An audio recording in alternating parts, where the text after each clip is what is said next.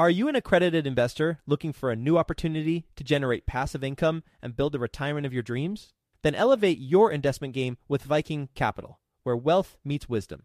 Whether you're a seasoned investor or just starting out, Viking Capital can help guide you towards financial freedom through passive real estate investing. With strong and transparent underwriting, Viking identifies low risk opportunities with the goal of preserving investor capital and maximizing long term growth potential. And their accessible and responsive investor relations team will help you understand how each investment will impact your unique financial goals. With $800 million in assets acquired, more than 230 million in equity raised, and more than 5,000 units under management, Viking Capital is your path to early retirement. To learn about Viking Capital's latest investment opportunity, which is available for you right now, visit go.vikingcapllc.com forward slash best. That's go.vikingcapllc.com forward slash best to get started today. Did you know that within a decade, women will hold $30 trillion in investable assets? Yet somehow only 19% of women reported feeling confident in selecting investments that align with their long term goals. Our friends at Invest Her are out to change that. Invest HerCon is the number one premier conference for women in real estate, and it's happening June 2nd through the 4th in Austin, Texas. Invest HerCon is not just another real estate conference. It's a transformational experience focused on real estate investing, business strategies, and self care tactics, all designed to help women take control of their financial futures. Gain the knowledge and skills you need to grow your portfolio and build a sustainable business, all while connecting with over 500 women who are playing at the same level. To learn more and to get your tickets, visit investhercon.com today and use the code 100BESTEVER to get $100 off your ticket. That's investher, H E R, con.com, promo code 100BESTEVER to get $100 off your ticket. Quick disclaimer the views and opinions expressed in this podcast are provided for informational purposes only and should not be construed as an offer to buy or sell any securities or to make or consider any investment or course of action. For more information, go to bestevershow.com. Real estate is a team sport if you try to do it on your own, like maybe you can do some stuff, but working with other people and good quality people is going to propel you a lot faster and further than you could on your own. Welcome to the Best Ever Show, the world's longest running daily commercial real estate podcast. Our hosts interview commercial real estate experts every day to get you the best advice ever with none of the fluffy stuff. Hello, best ever listeners. Welcome to the best real estate investing advice ever show. I'm Ash Patel and I'm with today's guest, Matt Jones. Matt is joining us from St. Paul, Minnesota. He is the CEO of Hawking Capital and invests passively and raises capital from other investors for solid deals with proven sponsors. Matt's portfolio consists of 40 units of multifamily and 244 beds of senior assisted living. Matt, thank you for joining us and how are you today? I'm doing fantastic. How about you, Ash? Very well. Matt, before we get started, can you give the best ever listeners a little bit more about your background and what you're focused on now? Yes, of course. So I started in 2015 with small multifamily. My first property was a live-in triplex. I lived in one unit, rented out the other two, and that went okay. I had a W-2 at the time, so I was saving up money to be able to buy my next property, which I eventually was able to do, but it was just going so slowly. And I thought, man, there has to be a better way. But I realized I'm doing all this on my own. Okay, I got to take a nice big slice of humble pie and start working with other people. So I started reaching out, joining meetups, finding people to potentially partner with. And I learned at this time about real estate syndication, which, as many of your listeners know, is essentially pooling your resources together to buy much larger properties than any of you could on your own. And that I realized that solved all my problems for me. I know it was no longer dependent upon my ability to save up money for my W 2 as a down payment. And I could just scale up versus trading the triplex for, uh, you know, 10plex and, and going the slow route from there. I could just join into 100 unit plus multifamily. So I LP'd in a few deals, so uh, passively invested in a few deals, and then I did my first capital raise actually this past year for a 229 unit deal in Lexington, and that went okay. So now I'm focused on doing more capital raising, uh, specifically through the fund of funds model for future deals. Okay, so you got to take me through this. You had a triplex, and in your mind, you knew that you can go from that to 100 plus unit apartment buildings. Explain that to me, please. Well, my original thought was that I would buy a triplex and then save up money buy another two to four unit place, and then just keep on trading those up through 1031 to a 10plex, a 20plex, and eventually in many years to be able to do a 100 unit. But I realized that syndication was an excellent vehicle for being able to get there much, much faster. Because when you separate yourself from your own ability and your own work that you do to now working as a team with other people, you can go a lot faster, a lot farther than you ever could on your own. Got it. So, what were the partners that you were specifically seeking out at these meetups? I was seeking people who were already experienced doing what I needed to know how to do. So, people that had already been through the ringer, already done 100 unit plus deals, and knew what they were doing because I certainly did not know what I was doing at that time. So, I had to meet some of these people and figure out how I could add value to them. Because me coming from only doing small multifamily, how much value could I offer them I couldn't just jump in and run their properties for them. I had to figure out other specific ways to add value to them, which I was able to do and build relationships to be able to get some bigger deals done. How did you add value? Well, the first guy I met, he was doing a presentation at a meetup group that I was attending. And I realized that he knew exactly what I needed to know with real estate syndication. But I noticed that he had some difficulty with the technology. So PowerPoint was giving him some trouble. Microsoft Excel sheet he was using was giving him some trouble. So I went up to him after the meetup and I said, Hey, it's nice to meet you. Here's how I can solve your PowerPoint problem for you. And here's how I can solve your Microsoft Excel problem for you because I'm reasonably computer savvy. And he was nodding and saying, Yes, yes, that sounds great. So uh, he reached out to me later. He had some other computer things he needed help with, which I gladly helped him with. And then he just needed more help, and we just developed a relationship from there. And what came out of that relationship? Well, he became my mentor. So he really walked me through a lot of the things that I could learn through other means, but it just went a lot faster with him holding my hand essentially to learning the things that I needed to know, how to analyze the market, how to choose a market, how to find and build broker relationships, all these kinds of things that it would take me forever to try to figure out on my own. Matt, what was your first deal after the triplex? It was another triplex, actually. That was from me saving up my money to be able to buy that other triplex, which I self managed for a while, but then it just got to be too big of a pain in the butt with uh, my W 2 at the time. So then I ended up hiring a property manager. And I guess that was a big step for me of giving up the control and giving up some of the profits in order to free up my time to be able to build up my business. Beyond the triplex, what was the next big one? Okay, so after that, it was a 15 unit, and then a 40 unit, and then the 244 beds of senior assisted living. The 15 unit, did you take that down yourself? No, it was through a syndication. Can you walk us through that deal in the numbers, please? Well, I was a limited partner in the deal and I actually just closed this past year. So it went full cycle, rather, I should say. So I forget off the top of my head what the IRR was, but in the three years that I owned it, I almost doubled my money. If you were looking to take down deals actively, why did you invest as an LP? Well, simple. That's a great way to learn how to do syndication, to learn from an LP side what you should expect from the syndication sponsor for communication wise, for returns wise, how it works with the renovations and things. So you can look back behind the curtain and really see how it's done without you having to do any work. Matt, what were some things that went right and that went wrong on that LP deal? The communication was really good. So I actually invested with the same guy again in a 40 unit deal later on. And then I appreciated that. And I realized to have that consistent and good communication throughout regardless of when there are hiccups. And there were some hiccups with the renovations, with achieving the rent projections, but he was able to work through that and explain the plan for working through that. So I, I felt rest assured that even though not everything was going according to plan, we were going to get there in the end where we had planned. How often do they communicate?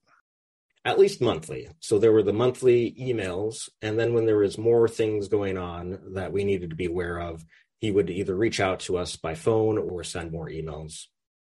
Matt, that's a tough one. When did you find out that they weren't going to achieve their rent projections? And how was it that you found that out? That was through email because it wasn't as of a serious kind of thing. And besides that, he was able to explain what exactly was going on, what was causing the difficulty. and the plan behind how to correct that. So I really felt uh, an email was just fine for that. So I was perfectly all right with that. Did that make you nervous in that you might not get your preferred payments? It did make it so we weren't getting as much of the preferred return as we had hoped, but we were able to come back and be made whole later. So I'm a very patient person. I think that's important quality to have in real estate, especially right now. So with any kind of real estate, if you can just hold on to it for long enough, then eventually you'll make money. And I guess that was my attitude with that. So that even though it's not getting me immediate returns that I had hoped, in the end, it'll get me what I want. I applaud your patience. I'm from Jersey and I am not patient and I get emotional. So if you would go back in time to when you saw that email and tell me the emotions. What did you feel? And to the best of your recollection, how do they portray that? Because that's a great example of delivering bad news. And here you are taking it pretty well. So let's use that as a lesson for other syndicators out there. One, how did it make you feel? And then, I guess, first, how did they word that email? Oh, how did they word an email from a couple years ago? That's a good question. Well, what I remember is I had some frustration and some surprise, certainly, that, but at the same time, with my own properties, there was frustrations and surprise as well of my own ability to get rent and achieve my plans. So this didn't seem as bad because I trusted him. So it wasn't as severe, I guess, of a situation as I had experienced in my own property management before. So I guess I wasn't as worried considering that with that perspective that it seemed like it was going to be okay essentially. And because he had specific plans uh, how to get the re- projections to be achieved, I wasn't as worried. So I guess his approach was more hey, there's this thing going on, and this is the impact over the overall plan, but here's the specific things I'm going to do to correct it. And that made me rest assured that it was going to be okay. Matt, with the pref payment, how long was that going to be paused for? Well, the pref payment wasn't paused at that point, it was more reduced but then we were able to get caught back up on it later. So it was uh, just a, a few months or so that it was reduced. Okay, so they presented a problem along with a solution, made you feel good about it, good lesson learned. What was your next investment? The next investment after that was a 40 unit with the same guy. And that's been going splendidly since the very beginning. There's really been no issues with that. What are the returns on that deal? If I remember correctly, it's a 17% IRR with a 7 pref and a 70 30 split after the pref. On the first deal, are you still at a 7% pref? The first deal went full cycle, so it's already okay. closed out, but that what, was a 7% pref as well. What was the IRR in the first deal that closed? It was, I want to say 16 or 17, something like that. And was that the projected IRR? The projected was 15. All right, good. And the 40 unit preferred payments go out quarterly? They actually go out monthly. Monthly. As an LP, how important is that? Well, I think I'd be okay with quarterly actually. The monthly is nice because then there's that regular money coming in. But at the same time, there's the admin costs of doing it monthly, which eats into my profits. So I don't need the money per se you know, to come monthly. So I'd actually prefer quarterly. Fewer admin costs, more profits for me, but I guess it just depends on what your needs are. If you need it as monthly income as an LP, then monthly is great. But if you're able to not need it each month, then quarterly is a better option, in my opinion. On that 40 unit investment, what due diligence did you do? I underwrote the property myself with my own underwriting model that I got from my mentor, okay. just to make sure that it was going to pencil out to be what the main guy was projecting. And what was the verdict on that? The verdict was he had it pretty accurate with his underwriting. How long are you into this deal? About a year and a half, two years, something like that. And I'm assuming all is well? All is well, yes. Good. What was your next investment? That was the 244 beds of senior assisted living. How did you get into that? So that one, my mentor put it on, and I have a background in group home management. So I feel pretty well versed in the operations side of you know assisted living kinds of facilities and it seemed like a, a really good deal because it appraised for $17 million but we bought it for $14 million And this is, in my opinion, a really good time to buy senior assisted living. So I was really excited about it from the get go since the number of seniors is only going to grow with the baby boomers getting to be at that position where they're almost needing assisted living and memory care and that sort of thing. Now is a great time to buy into it to really stabilize those kind of assets to ride the silver tsunami that's coming. What are the returns on that deal? Well, we're projecting a 22% IRR. However, it hasn't cash flowed yet after just a little over a year. So I'm extra patient with this one. I have to be. Was the anticipation that you would get quarterly prefs on this? Yes. What went wrong? And you haven't received any yet. Correct. But here you are saying these are great investments. Let's, I let's am. dive in, man. Let's figure this one out. Well, I'm it's, confused. Yeah, very good. Well, it's a great investment for the long term. Essentially, when we got it, the occupancy rate was pretty low. Unfortunately, the residents passed away during the pandemic, and the operator fell behind. I guess was overwhelmed and just wanted out essentially. So they weren't really doing a very good job of filling the vacancy units. And the problem is as well that we've been having a similar problem of filling those vacant units and then the property management company has not been up to par what we were expecting so we're currently in process of firing the property manager and replacing them with somebody else Okay, so the previous owner let it get run down, didn't care about filling beds. Was it the same PM company that the previous owner had, or you implemented a new PM company? yeah we got a new pm company that has a good reputation had a good experience with senior assisted living and we thought that they would do a good job but unfortunately that hasn't been the case Okay, so when you took over, and when I say you, are you a GP on this deal as well? no i'm an lp in this one You're an LP. Okay. So when the new syndicators, when they took over, they gave the old management company, so to speak, a chance. They didn't perform, and then they brought in a new company no no they brought a new one in right away from the So get go. from, day one Okay. yeah. And the new company failed to perform. yes Do you know what their biggest mistakes were? They haven't been doing a good enough job of filling vacant units and keeping staff Okay. So how are they going to find a better property management company or facilities management company? Well, that's a good question. I think we might end up having to create our own property management company. So I may step in from the LP side to the GP side to assist with that oversight if needed, just because of my background. Matt, you now raise capital. Did you raise capital for this deal as well? Not this one. I wasn't at that point yet. And are you still confident that you will get your 22% IRR on this deal? Yes, actually, I hope that we hold this property for 10 plus years, to be honest. I am completely anticipating it to be a cash cow. Got it. How much communication do you have with the operators today, especially because things are not going well? Well, I get our monthly emails from the operators to give me the information. And then I actually co host a podcast with the main guy. So I talk to him every week. So they are very accessible for you. Yes. Got it. All right. So thank you again for sharing all of that. Take us through the journey of becoming a capital raiser, please. Well, you start like most people with your friends and family by talking to them about what you do. And it's not so much a matter of sales as it is sharing opportunities.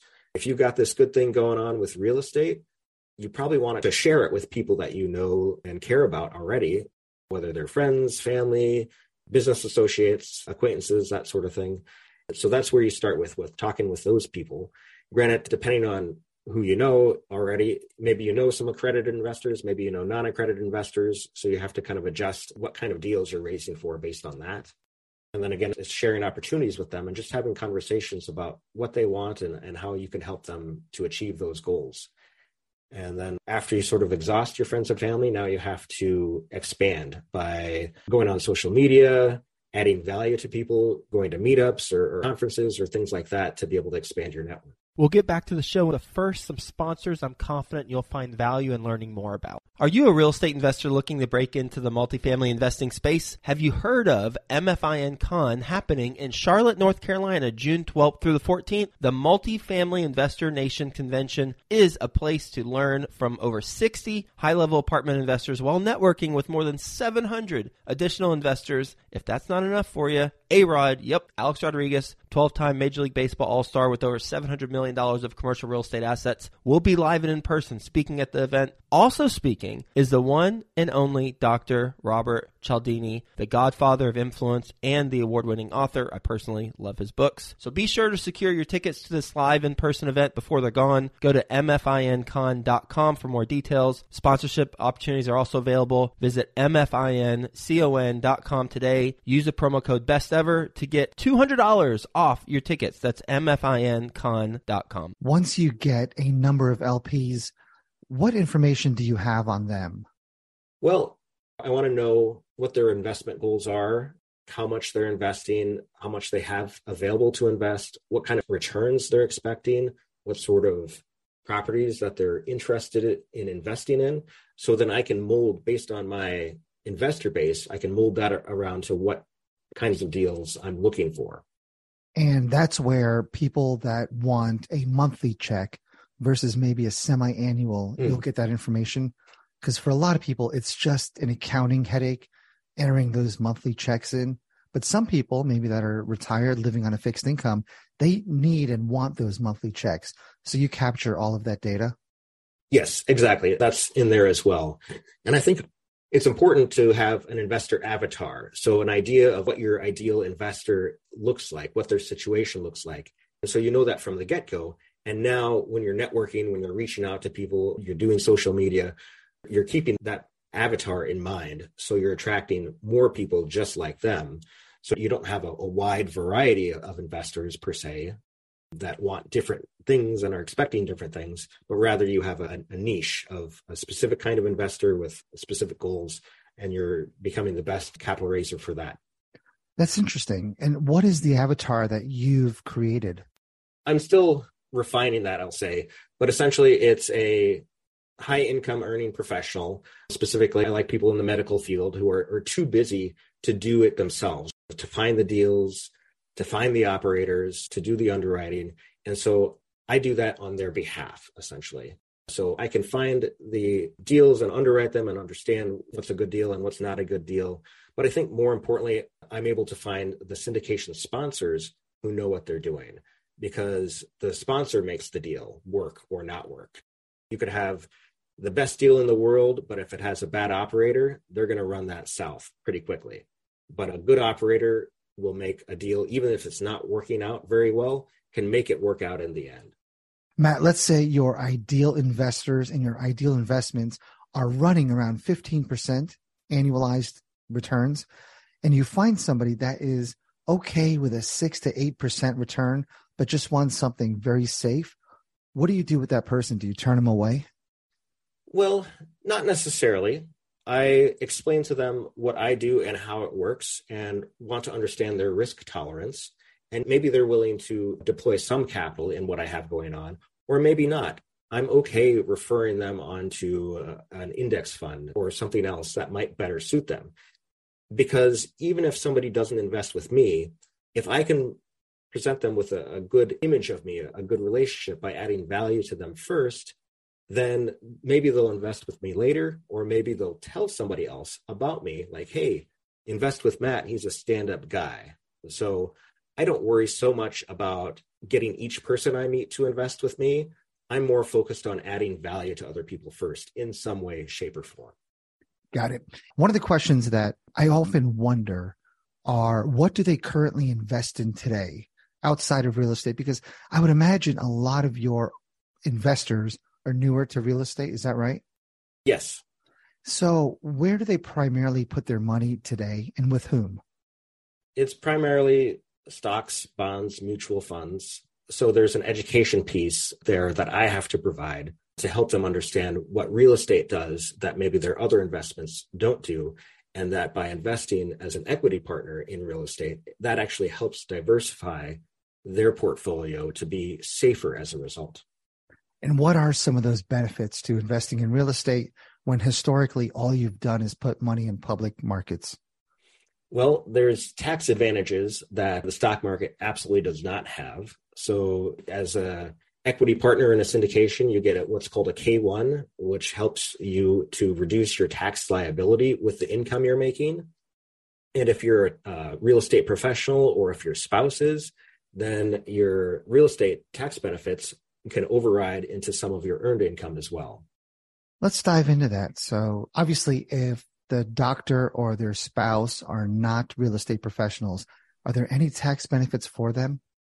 Well, for the income that they make off their real estate specifically, certainly, because with these large multifamily and senior assisted living, we're always going to do cost segregation studies to propel the tax benefits faster than they normally would. And then the other piece of the pie is the equity, because you own a piece of the equity. So then you're getting cash flow along the way, as well as you know a bigger payout once the property either sells or refinances.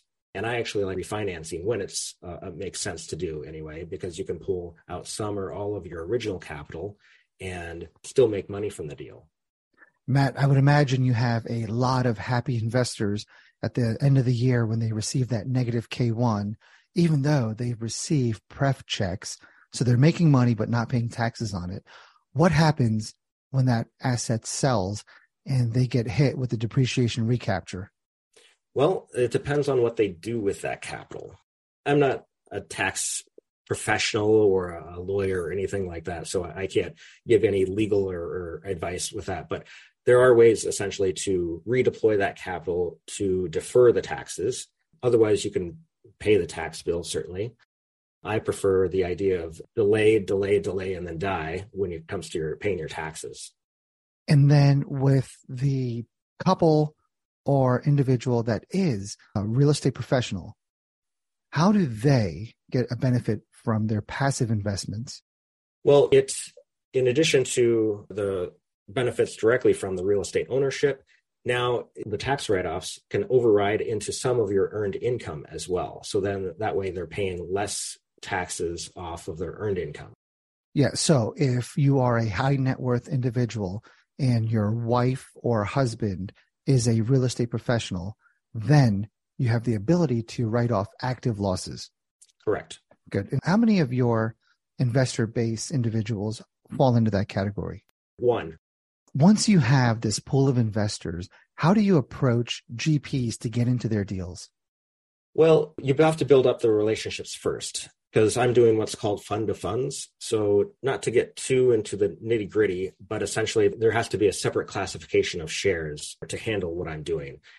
So, I have to build up these relationships with sponsors before they're offering a deal so that they know here's about what I can raise and they can determine a value based on that and then give a little better return for my group of investors than they're giving for everybody else because we're coming in at, one bigger chunk and have more buying power. So I'm networking with these sponsors, learning about them, they're learning about me and what I have to offer with the fund of funds.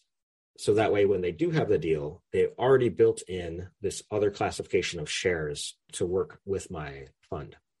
And now there's a lot of pressure on you because not only are you investing your own capital, but you might have 10 or 15 people behind you and you're making a decision that's collectively going to invest everyone's capital. Correct. I would imagine the due diligence is significant for that.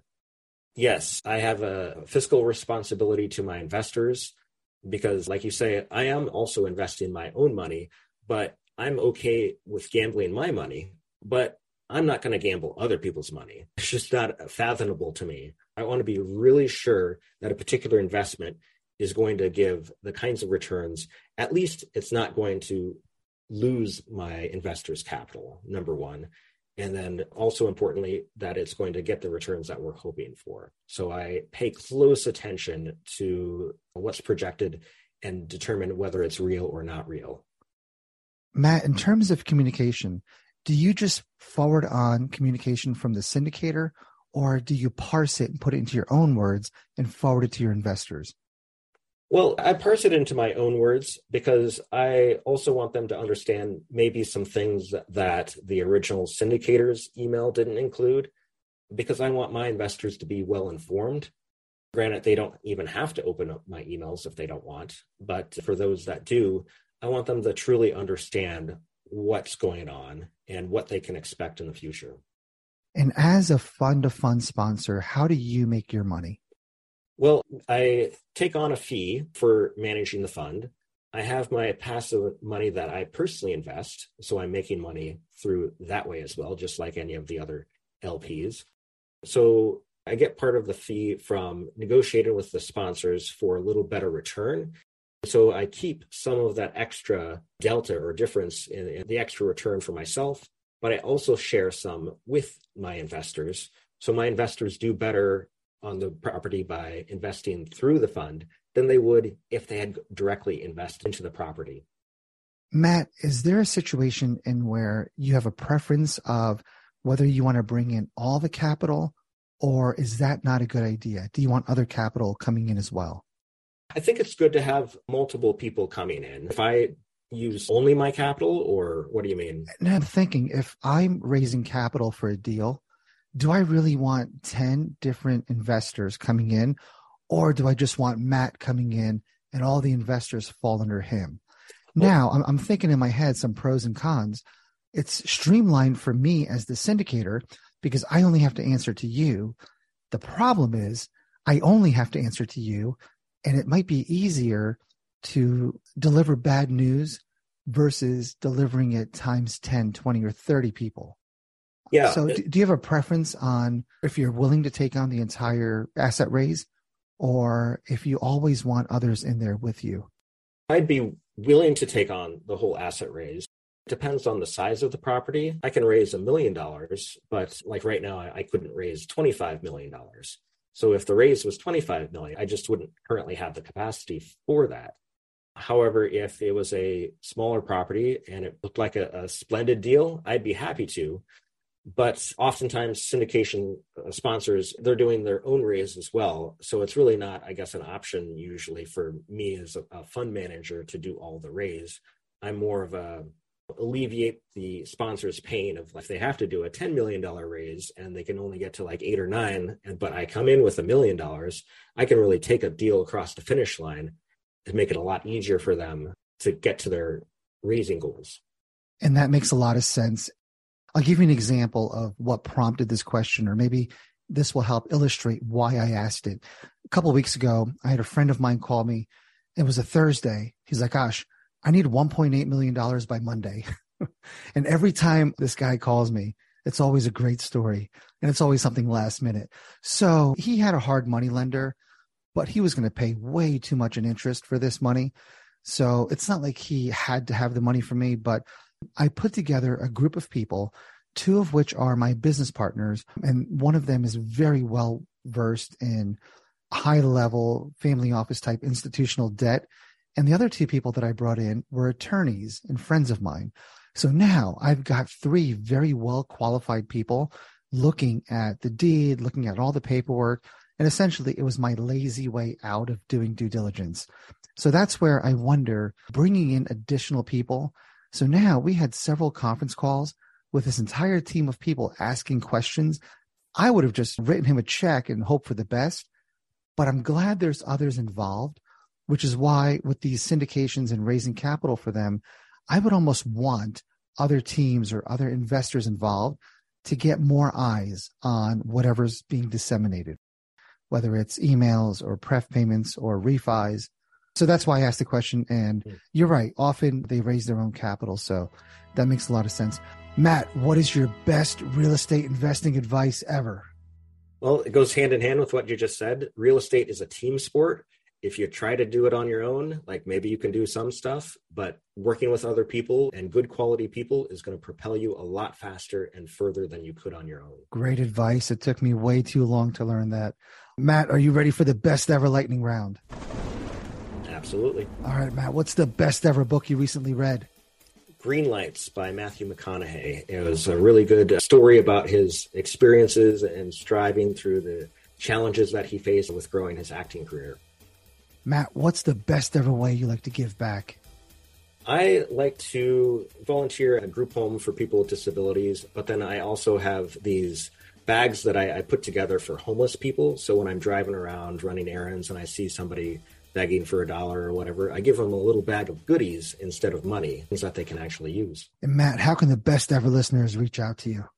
Well, they can go to my website, hawkwingcapital.com, and I'll give them either a free copy of one of the chapters from my book about real estate or they can learn about my podcast stuff going on, or join my subscription list to learn about the deals that I have coming forth. Matt, thank you so much for your time today, sharing your journey with us, starting out as an LP investor, now doing a funds of funds model, sharing a lot of nuances in both the LP investments as well as managing other people's money. So thank you again for your time. Thanks, Ash. Best ever listeners, thank you so much for joining us. If you enjoyed this episode, please leave us a five star review. Share this podcast with someone you think can benefit from it. Also, follow, subscribe, and have a best ever day. Hi, best ever listeners. Joe Fairless here again. And one last thing before you go, would you like to receive a short weekly email with proven tips from experienced investors, free tools and resources, and a roundup of the week's most relevant news and best ever content? Well, if so, Join the community of nearly 15,000 commercial real estate passive and active investors who receive the best ever newsletter. Just go to bestevercre.com forward slash access and you'll get the very next one. I hope you enjoyed this episode. And as always, thank you for listening and have a best ever day.